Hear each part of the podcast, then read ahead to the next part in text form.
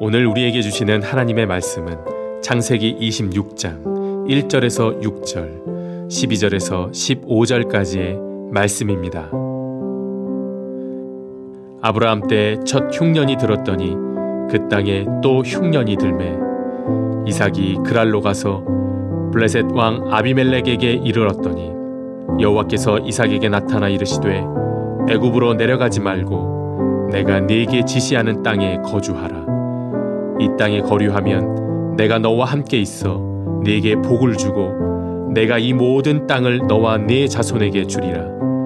내가 네 아버지 아브라함에게 맹세한 것을 이루어 네 자손을 하늘의 별과 같이 번성하게 하며 이 모든 땅을 네 자손에게 주리니 네 자손으로 말미암아 천하 만민이 복을 받으리라. 이는 아브라함이 내 말을 순종하고 내 명령과 내 계명과 내 율례와 내 법도를 지켰음이라 하시니라. 이삭이 그랄에 거주하였더니 이삭이 그 땅에서 농사하여 그 해에 백배나 얻었고 여호와께서 복을 주심으로 그 사람이 창대하고 왕성하여 마침내 거부가 되어 양과 소가 때를 이루고 종이 심이 많으므로 블레셋 사람이 그를 시기하여 그 아버지 아브라함 때에 그 아버지의 종들이 판 모든 우물을 막고 흙으로 메웠더라. 아멘. 전문가들이 이구동성으로 이야기를 많이 하는 것 중에 하나가 인류 역사상 어, 현대인들처럼 정신질환이 많은 시대가 또 그런 세대가 없었다라고 이야기합니다. 어, 뭐 우울증, 또 두려움, 어, 낙심, 좌절, 공황장애 뭐 비롯해서 여러 정신적인 질환들이 참 많죠. 불면증도 그렇고요. 극심한 경쟁 사회 또 불확실성 시대를 살아가는 현대인들이 내일에 대한 염려 때문에 오늘은 불안감으로 사는 겁니다. 그래서 역설적으로 현대인들은 잘 보시면 어떤 시대보다도 행복에 대한 주제에 열을 올리고 있습니다. 뭐 웰빙, 뭐 인생의 목적이 뭐냐 그러면 거의 대부분 다 행복이에요. 예, 가정의 평안, 행복. 근데 성경적인 관점에서 이것을 좀 분석을 해본다면 인간의 본성이라는 것이 야곱처럼 무엇을 그냥 꽉 움켜쥐려고 하는 그 습성 때문에 현대 문명의 이가 너무 많은 것들을 우리에게 제공을 해주다 보니까 이걸 감당을 못하는 컨트롤 타워에 문제가 생기게 되는 것입니다. 잘 들어보세요, 여러분. 너무 많이 보고, 너무 많이 듣고, 요즘 보면 뭐, 그냥 귀에 뭐, 계속 꽂고 다니죠. 아이들. 너무 많이 보고, 많이 듣고, 많이 먹고, 많이 공부하고, 많이 일하고, 많이 경쟁하고, 계속 무엇인가 습득하고 섭취해야 하고 움켜줘야 하는데 그러지 않으면 낙오된다라고 생각하니까요. 오히려 반대로 그렇게 계속 섭취를 할수록 불안감만 더 커져갑니다. 이게 많이 보고 많이 듣고 많이 먹고 많이 경쟁을 하고 많이 일을 한다고 마음의 안정감이 찾아오는 게 아니에요. 그래서 workholism이라는 말도 생기지 않았습니까? 중독되는 거예요. 이거 단순히 가시적으로 보이는 물질이나 성공을 붙드는 것만을 의지하지 않습니다. 끊임없이 무엇을 계속해서 소유하려고 하는 이 마음의 집착이 만들어내는 현대, 현대병들입니다. 현대병을 치유하려면 일단 육이든 영이든 비워야 하는데 비워야 마음이 편안한데 마음의 온갖 쓰레기들과 잡다한 욕심과 상처들과 염려들이 장악한 그런 상태로는 혼돈의 상황을 경험할 수밖에 없습니다. 인간의 컨트롤 타워가 제대로 작동을 안 하는 것입니다. 때문에 이런 마음에는 평안이 없는 거죠. 그러니까 성격적으로도 온유함이 부족하게 되는 것입니다. 뭔가 밀어내고 비우고 채워야 하는데 계속 채우기만 하니까 space가 부족해서 성격적으로도 온유함이 부족하게 됩니다. 그래서 마음의 평안함은 온유함과도 깊은 관련이 있습니다. 평안함, 온유함, 사실 이 두 가지는 다 성령의 아홉 가지의 열매에 들어있는 덕목들입니다. 여러분, 온유함이라는 것이 무엇일까요? 오늘 말씀의 주제인데, 단순히 성품 좋은 사람을 이야기할까요? 성경적인 온유함이라는 것은 어떤 것일까요?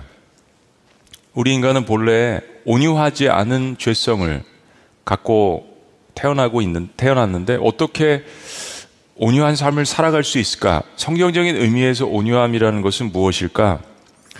어, 성경에서 아브라함부터 시작해서 이제 나오는 이 족장들의 이야기 가운데서 가장 평안한 삶을 살았고 온유한 성품하면 떠오르는 인물은 사실은 이삭입니다. 이삭. 오늘 보면 이삭의 인생 스토리는 이 모든 우리가 갖고 있는 이 모든 질문에 답을 주기에 저는 충분하다라고 생각을 합니다.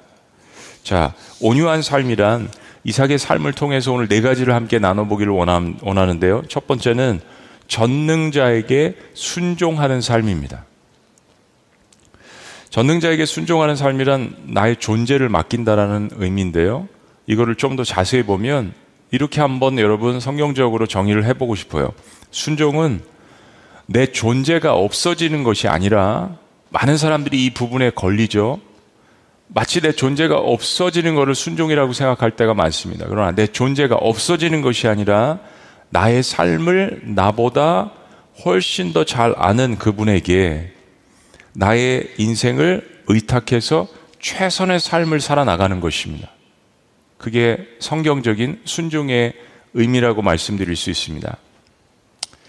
여기 성능이 아주 좋은, 사양이 좋은, 뭐 사양 좋, 사양이 좋은 컴퓨터 이런 얘기 많이 하죠. 성능이 좋고 사양이 좋은 컴퓨터 한 대가 있다라고 한번 가정을 해보세요. 근데 이 컴퓨터의 진가는 그것을 잘 사용할 줄 아는 사람 손에 잡혀져 있을 때 진가가 드러납니다. 저 같은 사람은 아니에요. 저는 설교 준비하고 인터넷 보면서 뉴스 보고 그 정도예요. 뭐 그 정도면 뭐 한 50만 원짜리면은 되지 않아요?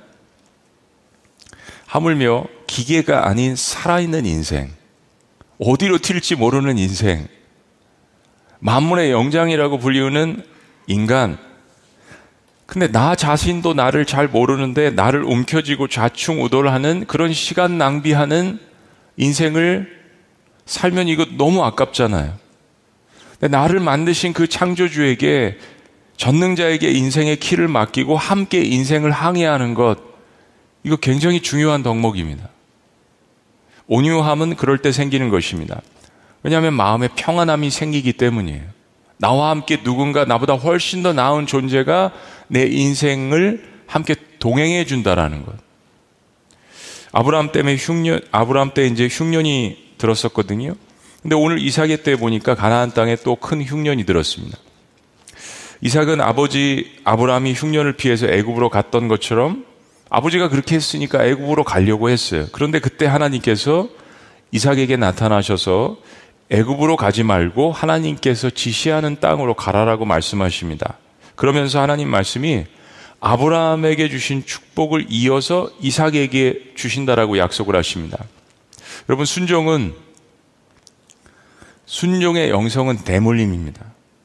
오늘 어, 어린 자녀들을 이렇게 데리고 오신 분들 혹은 또 가정에서 깨워가지고 예배 드리신 분들 좀 격려하기를 원합니다. 다 자녀들이 지켜보고 있는 것입니다.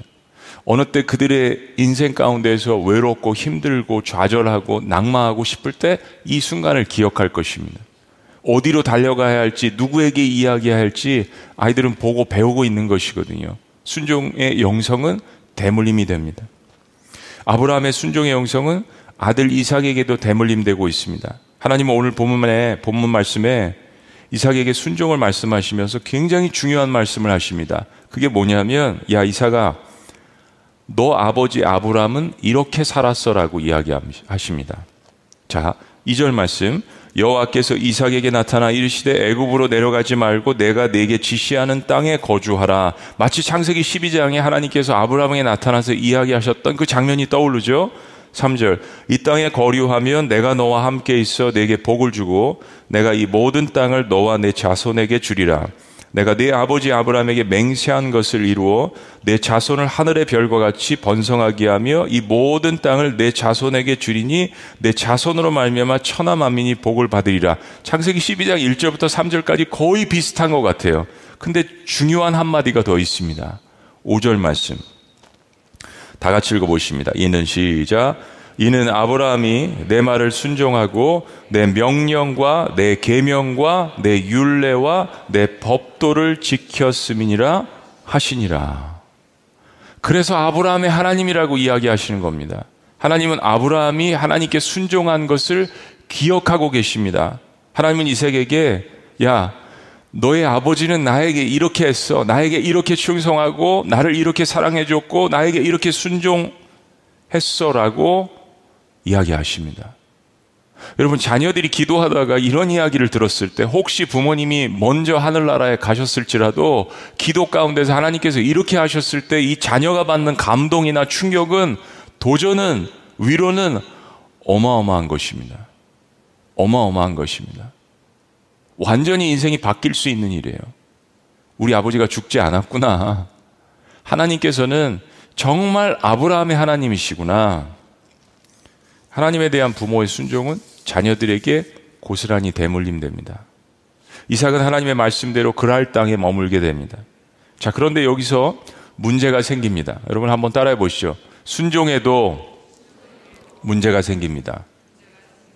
아니요, 때로는 순종 하면 더 큰 문제가 생길 수도 있습니다. 여러분 그거 아셔야 합니다. 그랄 땅에 들어온 외부인 이삭과 아, 이 리브가를 주변 사람들이 이방인이니까 막 눈여겨 보잖아요. 그런데 리브가가 아름다웠습니다. 이 부분도 어디서 많이 본 것 같아요. 바로 아브라함과 아, 엄마 사라의 이야기. 그 아름다움에 반해서 사람들이 리브가를 눈여겨보고 흠모했던 것입니다. 그 사람들이 누구냐고 물었는데 이삭은 자신의 누이라고 거짓말합니다. 이 부분이 꼭 틀린 건 아니에요. 리브가는 이삭의 먼 친척입니다. 그런데 지금은 자신의 아내이잖아요. 그런 의미에서 거짓말이에요. 이 부분 역시 아브라함과 똑같습니다. 여러분 부모의 거짓말도 대물림이 될 수 있습니다. 순종처럼요. 그런데 하루는 이삭이 리브가를 아내니까 뭐 어떤 장면이 연출된 것 같아요. 껴안고 있는데 그때 마침 그랄 왕 아비멜렉이 이 장면을 보게 됩니다. 그리고 이삭을 불러서 노발대발합니다. 뭐 이런 이야기예요. 어찌하여 사내 놈이 목숨이 두려워서 아내를 누이라고 속이냐. 그러면서 이삭의 거짓말 때문에 리브가를 흠모하는 남자들이 죄를 범할 뻔했다라고 이야기를 합니다. 그리고 그럴 땅 모든 백성들에게 이삭을 리브가를 건드리지 말라고 아비멜렉이 경고를 합니다. 자, 여러분 여기서 우리가 꼭 기억해야 될 굉장히 중요한 교훈이 있습니다.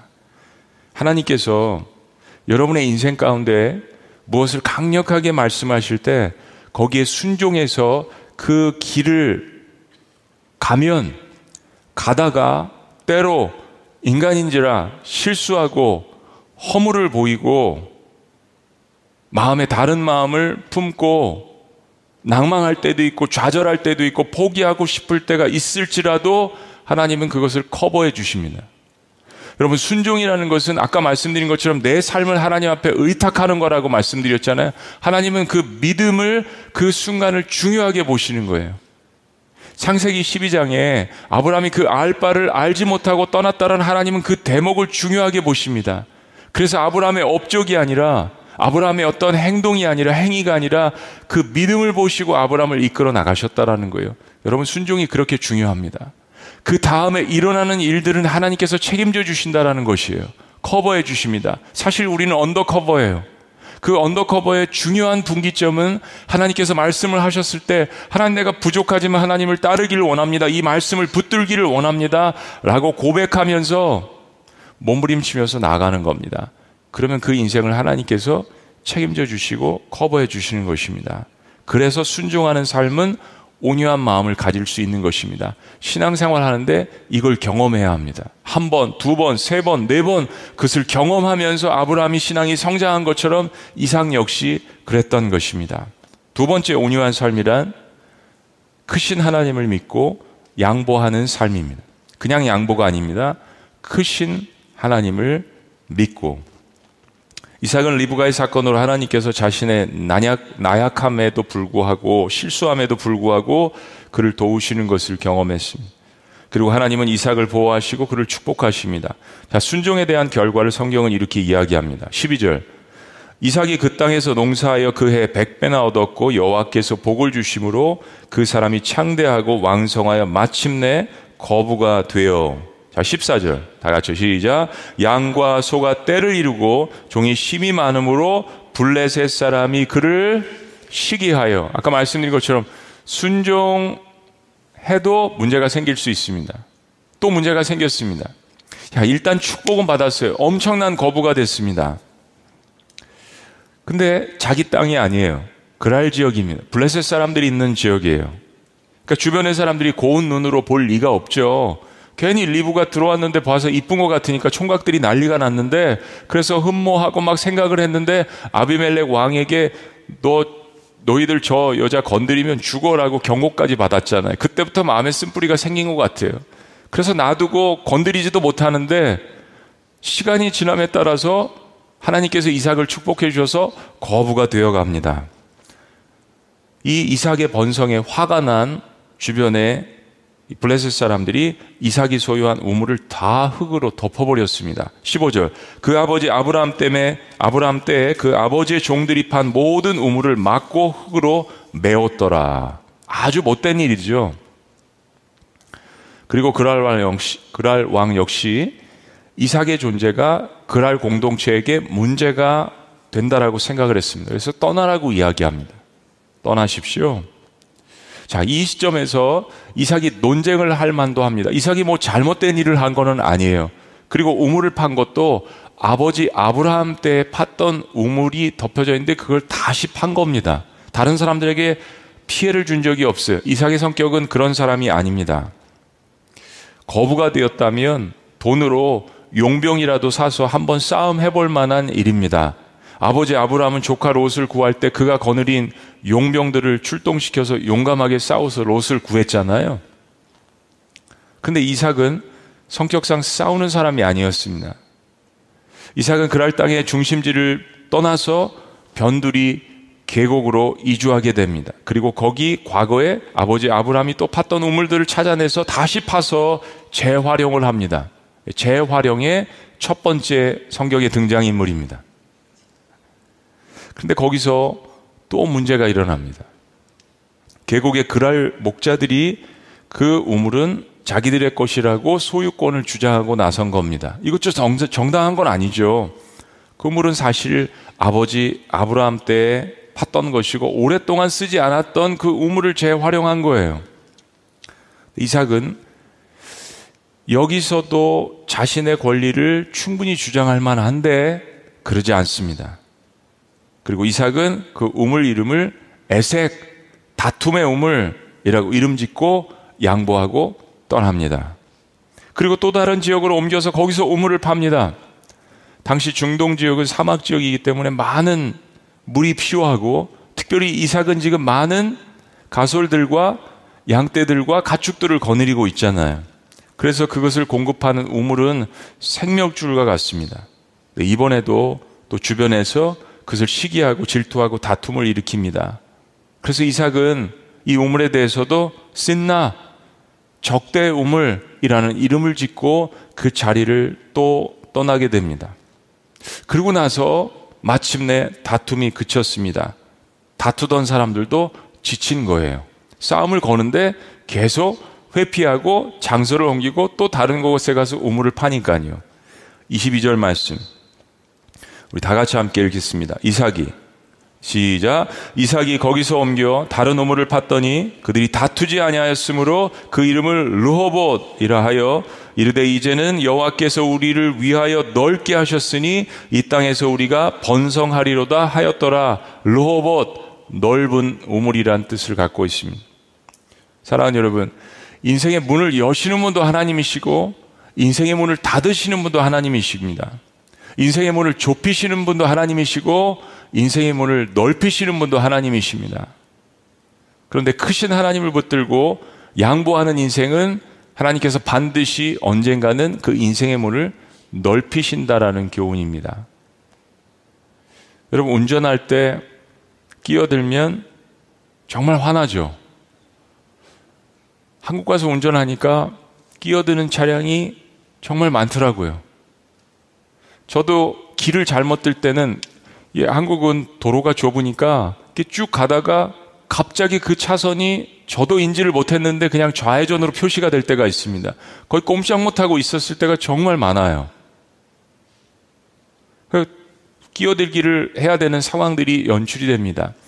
그래서 저희 아내가 가르쳐 주더라고 이렇게 어, 깜빡깜빡 비상신호등 누르면 그게 고맙다라는 표시라고. 역시 동방예의지국이에요. 내 때로 끼어들면 화가 나지만 그냥 체념하고 양보를 해 보셨나요? 참 운전할 땐 성격이 나오는 거예요. 뭐 신앙은 잠시 뒷전으로 하고 예수님 잠깐 뒷자리에 계세요. 제가 해결할게요. 새 놓으시는 분들도 이상한 세입자가 들어오면 힘들 때가 있으시죠. 할 수 있다면 우리 그리스도인들이 세를 놓는 사람이라면 지금은 세를 올리지 않고 양보하면 어떨까요? 우리라도 플라스, 플라스틱 용품 덜 쓰면 어떨까요? 엘리베이터 탈 때 저도 그런 경험 많이 합니다. 먼저 맨 앞에 딱 서 있었어요. 근데 언젠가 한 사람, 두 사람, 세 사람 겹겹이, 겹겹이 어떤 때는 또 동방예의지국이 아닌 것 같아요. 코로나 검사할 때 줄 서서 정말 짜증나지만 30분, 1시간 정말 병원 가야 하고 직장 가야 하고 급한 사람이 있다면 한두 사람 양보해 주면 어떨까요? 그냥 흔한 예지만 로봇 하나님께서 여러분의 인생의 오물을 넓혀 주실 것입니다. 온유함은 평안함을 불러오는 강력한 무기입니다. 저도 이 부분을 위해서 기도를 많이 합니다. 자, 세 번째 온유한 삶이란 감사의 재단을 쌓는 삶입니다. 여러분 잘 생각해 보면 이삭은 흉년의 때 거부가 되었습니다. 요셉 역시 마찬가지죠. 흉년의 때 거부가 되었습니다. 그것도 그랄 땅 블레셋 사람들이 득실거리는 곳에서요. 그것은 하나님 말씀에 대한 순종의 결과였습니다. 그런데 거듭 말씀드리는 것처럼 오늘 축복을 경험했다고 해서 삶의 모든 문제들이 다 해결되는 것은 아닙니다. 우리가 아직 이 땅에 살고 있기 때문에 늘 우리의 삶 가운데 문제가 또 등장을 합니다. 그래서 우리는 겸손히 하나님의 은혜를 날마다 매 순간마다 바라보는 것이 중요합니다. 이삭이 주변에서 시기심과 질투심으로 계속해서 걸어오는 논쟁과 다툼 때문에 마음에 사실 두려움이 임했습니다. 좀 지쳤습니다. 사람들과 인간관계 하다 보면 피하고 싶고 두려운 마음이 생기고 상처를 받을 때가 있잖아요. 이삭이 그래서 올라간 것이 부엘세바입니다. 그날 밤 하나님께서 부엘세바에서 그에게 나타나셨습니다. 23절 이삭이 거기서부터 부엘세바로 올라갔더니 자 24절 말씀 다 같이요. 시작. 그 밤에 여호와께서 그에게 나타나 이르시되 나는 내 아버지 아브라함의 하나님이니 두려워하지 말라. 내 종 아브라함을 위하여 내가 너와 함께 있어 내게 복을 주어 내 자손이 번성하게 하리라 하시니라. 하나님은 순종해서 우리가 길을 떠나지만 인생이 워낙 계곡도 있고 높은 산도 있고 그래서 우리가 지치고 피곤하고 인생의 여정을 포기하고 싶은 마음이 들 때가 있습니다. 그럴 때 어김없이 하나님께서 등장하십니다. 왜냐하면 순종해서 떠난 길이기 때문입니다. 그리고 말씀하십니다. 나는 내 아버지 아브라함의 하나님이라. 이거는 하나님께서 어, 과거의 역사를 이야기하시면서 동일하게 너와 함께하겠다는 이야기예요. 그런데 이삭에게는 이 이야기가 다른 사람들보다 훨씬 더 의미 있고 강력하게 다가옵니다. 자기 아버지 아브라함이 하나님의 약속을 기점으로 해서 25년이 지난 100세에 자기를 얻었잖아요, 이삭을. 근데 하나님의 명령에 순종해서 어느 순간 하나님께서 내 사랑하는 독자 이삭을 나에게 바쳐라고 했을 때 정말 모리아 산으로 이삭을 끌고 올라가서 칼을 들어서 그 아들을 죽이려고 했어요. 그 현장의 순간에 이삭이 있었습니다. 그때 하나님께서 들려주시는 그 음성, 아브라함아, 아브라함아. 그 음성을 들었던 이삭입니다. 그 이삭이 오늘 동일한 아버지에게 임하셨던 그 하나님의 음성을 듣고 있는 거예요. 이삭아, 내 아버지 아브라함의 하나님이다. 두려워하지 말라. 두려워하지 말라. 하나님께서 자기 아버지 아브라함을 얼마나 사랑하셨는지를 이삭은 알고 있고 자기 아버지 아브라함도 하나님을 얼마나 존중하고 사랑했는지를 알고 있는 이삭입니다. 그런데 그 아버지 하나님이 지금 나타나셔서 자기 마음을 그냥 훤히 다 아시는 거예요. 딱 한마디 두려워하지 말라. 내 아버지 아브라함과 내가 너 동행한 것처럼 너와도 오늘 동행할 것이다. 라는 하나님의 말씀이십니다. 내 아버지를 축복한 것처럼 너도 내가 축복하리라는 하나님의 말씀이에요. 아브라함은 죽어서도 축복의 통로가 되고 있습니다.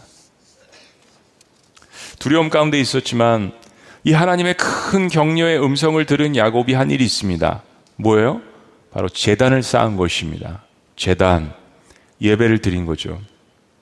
오늘 나와 함께 하시는 그 하나님께 감사의 재단, 바로 예배를 드린 것입니다. 여러분 잘 보시면 아직 문제가 끝나지 않았습니다. 근데 이 문제의 한복판에 하나님께서 인생에 개입하신 거죠. 왜냐하면 순종해서 길을 떠났기 때문에요. 그래서 문제는 여전히 존재하고 남아있지만 일단 이삭이 한 행동은 하나님 앞에 재단을 쌓았습니다. 그리고 감사의 예배를 하나님 앞에 드리고 있습니다. 25절. 다 같이 읽습니다. 시작.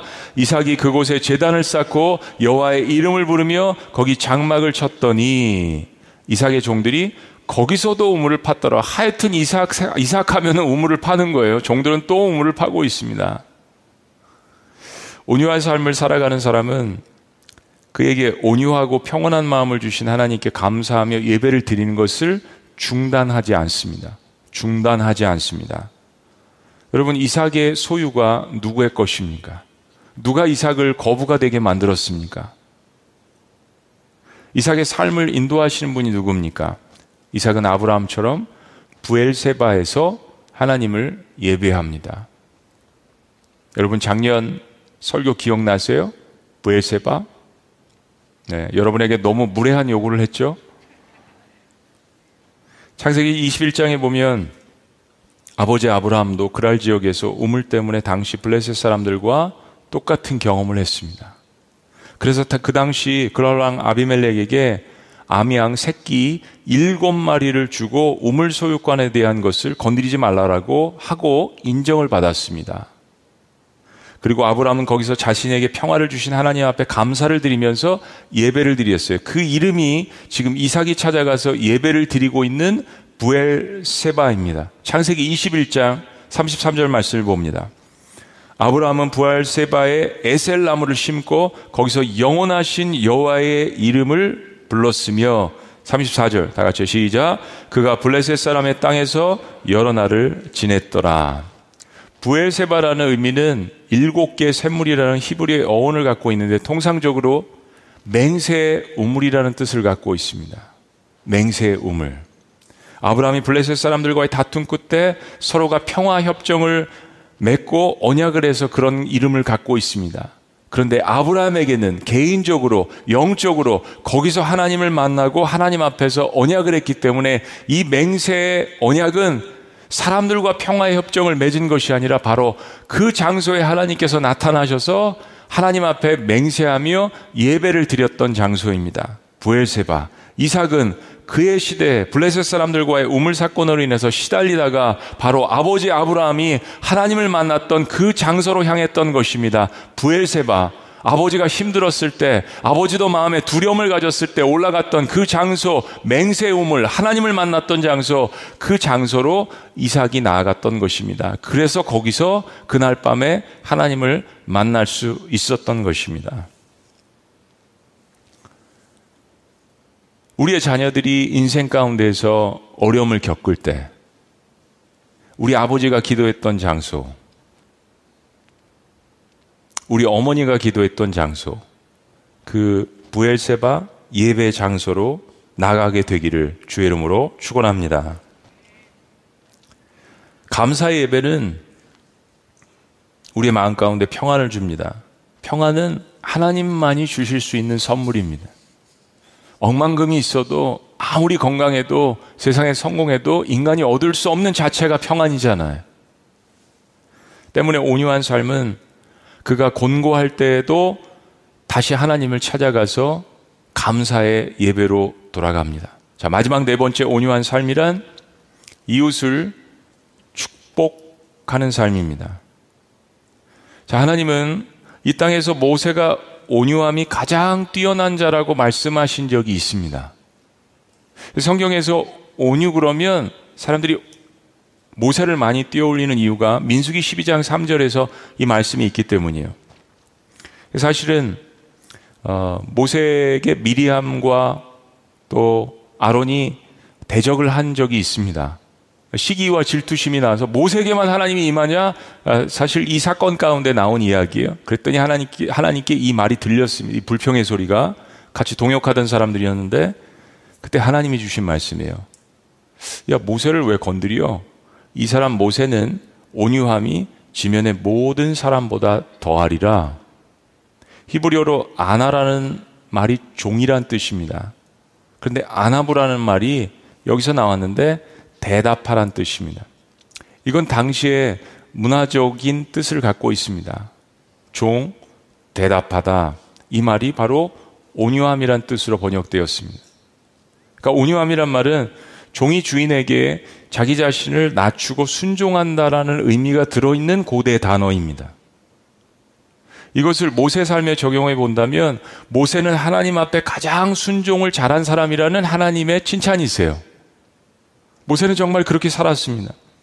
그러니까 가장 온유한 사람은 자기 자신을 하나님 앞에 종으로 여기고 하나님의 인도하심을 철저히 받는 사람을 이야기합니다. 그래서 어떤 신학자는 온유함이란 자신의 힘을 잘 절제하는 능력이라고 해석을 하기도 합니다. 자신의 힘을 잘 절제하는 능력. 어떤 의미를 지녔습니까? 모세는 엄청난 능력을 갖고 있었습니다. 하나님과 직통계시를 하나님과 대화하는 사람이에요. 신의 산에 올라가서 하나님의 모든 말씀들을 대화를 듣고 십계명을 만들고 때마다 시마다 그냥 하나님이랑 직통계시했던 사람이잖아요. 그러니까 얼마만한 엄청난 영적인 권위와 권한과 힘과 파워를 갖고 있었겠어요. 200만 300만의 이스라엘 백성들을 인도하는 모세였는데요.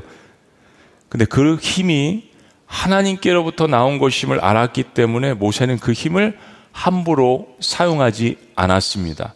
모세는 자신이 하나님의 부름받은 종이라는 것을 알고 있었어요. 하나님은 그런 모세의 온유함을 크게 보신 겁니다. 하나님께 순종하고 하나님을 의지하는 삶을 살면 주변의 사람들이 먼저 압니다. 이 사람 온유한 사람이구나. 하나님께.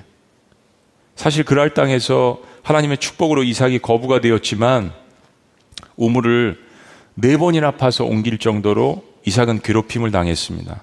근데 이삭은 그들의 악을 악으로 갚지 않았습니다. 이삭은 그들을 대항할 만한 능력이 있었습니다.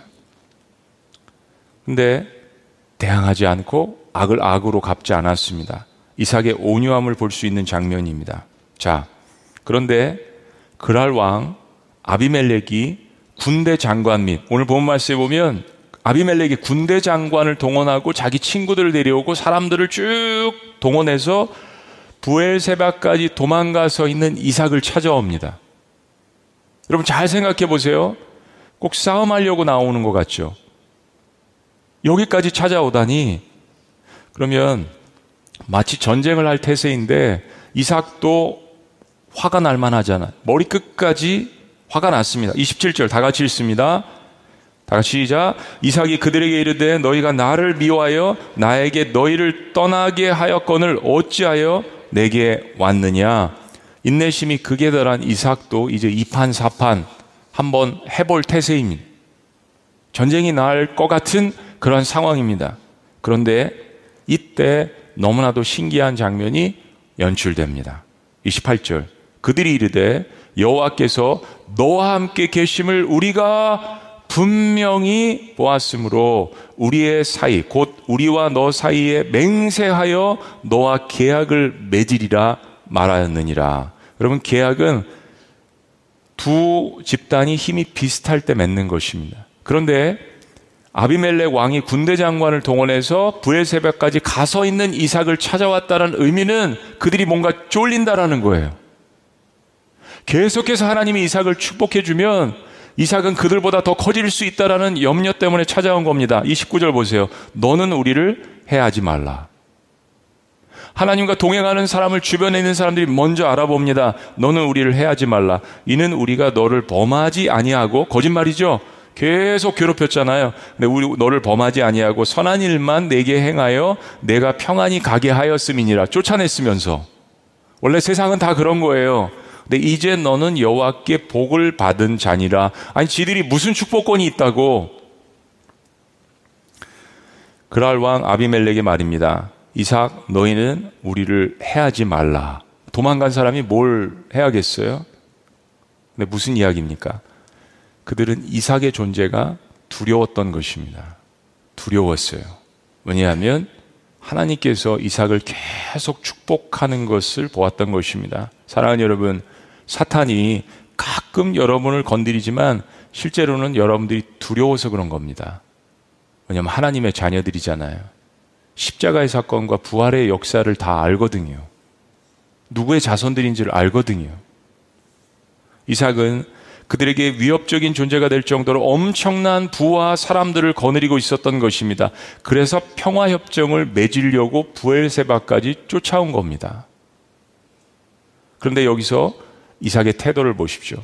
다 무릎 꿇어 이렇게 이야기하지 않습니다. 30절 다 같이요 시작 이삭이 그들을 위하여 잔치를 베풀매 그들이 먹고 마시고 여러분 이삭은 대단한 사람입니다. 누가 감히 이삭을 평생 우물만 파다가 죽은 사람이라고 폄하합니까?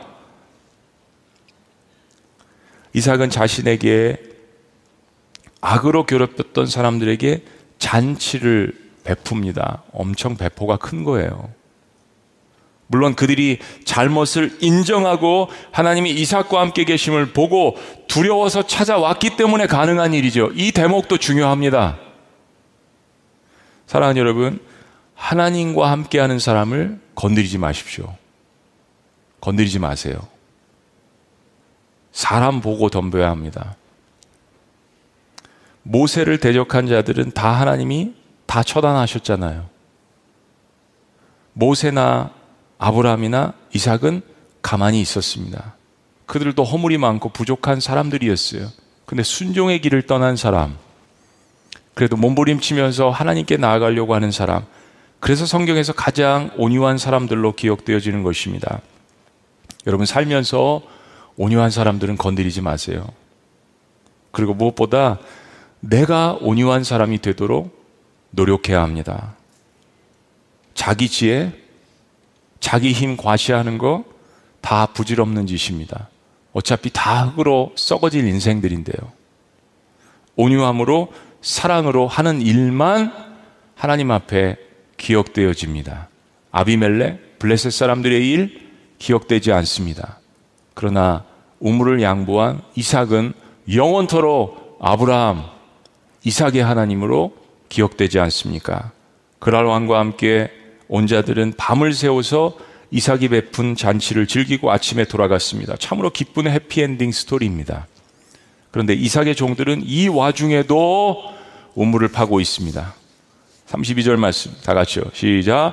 그날에 이삭의 종들이 자기들이 판 우물에 대하여 이삭에게 와서 알리어 이르되 우리가 물을 얻었나이다 하매 그만큼 거느린 가축과 하솔들이 많아서 늘 식수가 필요했다라는 것을 이야기하는 것입니다. 그리고 이야기는 이렇게 맺습니다. 33절 다 같이요. 시작. 그가 그 이름을 세바라 한지라 그러므로 그 성읍 이름이 오늘까지 부엘세바더라. 맹세 우물 하나님을 만난 예배 장소 축복의 장소. 사랑하는 여러분, 올 한 해는 반드시 녹록지 않을 것입니다. 그래서 여러분 길을 가다가 공고함 때문에 지치고 포기하고 싶고 낙심되고 두렵고 불안할 때가 있을 것입니다. 그때 전능자이신 나와 함께 항해하시는 그 하나님을 붙드셔야 합니다. 그분 말씀대로 한번 순종해 보는 것입니다. 시편 46편 1절은 이렇게 이야기합니다. 하나님은 우리의 피난처시요 힘이시니 환란 중에 만날 큰 도움이시라. 어느 교회 예배 시간에 목사님이 교인들에게 이렇게 질문을 했습니다. 여러분 중에 미워하는 사람이 하나도 없는 사람은 좀 손들어 보세요. 꽤 손을 들었습니다. 그래서 목사님께서 질문을 잘 이해 못한 것 같은데 잘 생각해 보라고 다시 한번 권고했습니다. 한 반으로 줄어들더라고 합니다. 그래서 다시 정말 한 사람도 미워하지 않는 사람만 제발 좀 손을 들라라고 이야기했는데 한 다섯 명 남았더래요. 그래서 목사님께서 정색을 하고 마지막 기회를 준다라고 이야기했더니 다 손 내리고 딱 한 사람만 저 뒤에 할아버지 한 분만 손을 들고 계시다라는 이야기입니다. 할아버지께 목사님이 질문을 했습니다. 아, 할아버지 정말로 성도님 어, 한 사람도 미워하는 사람이 없으십니까? 그 할아버지 성도님 대답이 예 많이 있었는데 다 죽었어요. 여러분 그때까지 기다리시지 않기를 원합니다. 오늘 양보하고 오늘 온유함과 평안함을 얻는 것 너무 중요한 일입니다. 저는 제 인생의 캐릭터가 야곱 같다라는 생각을 참 많이 했습니다.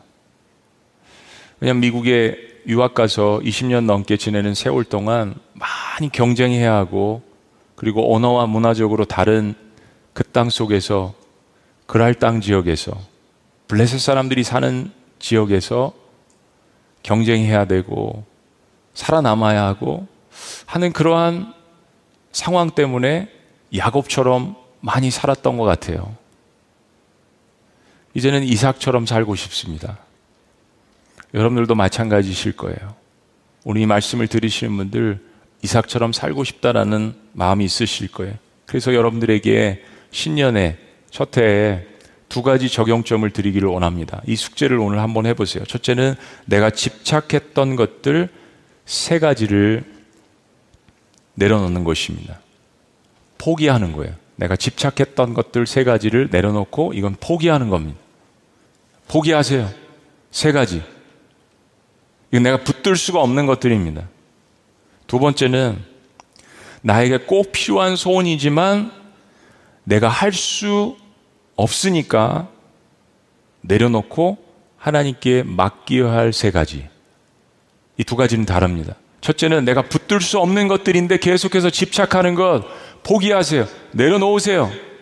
그래야 마음 가운데 평안과 온유함이 생깁니다. 두 번째는 나에게 꼭 필요한 것이지만 내가 부족하고 한계가 있기 때문에 내가 결국은 이룰 수 없는 것 하나님께 맡기시기를 바랍니다. 하나님께 맡기는 삶 가운데 주시는 그 온유함, 평안함, 그 축복을 올 한 해 누리시는 저와 여러분들이 되시기를 주의 이름으로 축원합니다. 기도하시겠습니다.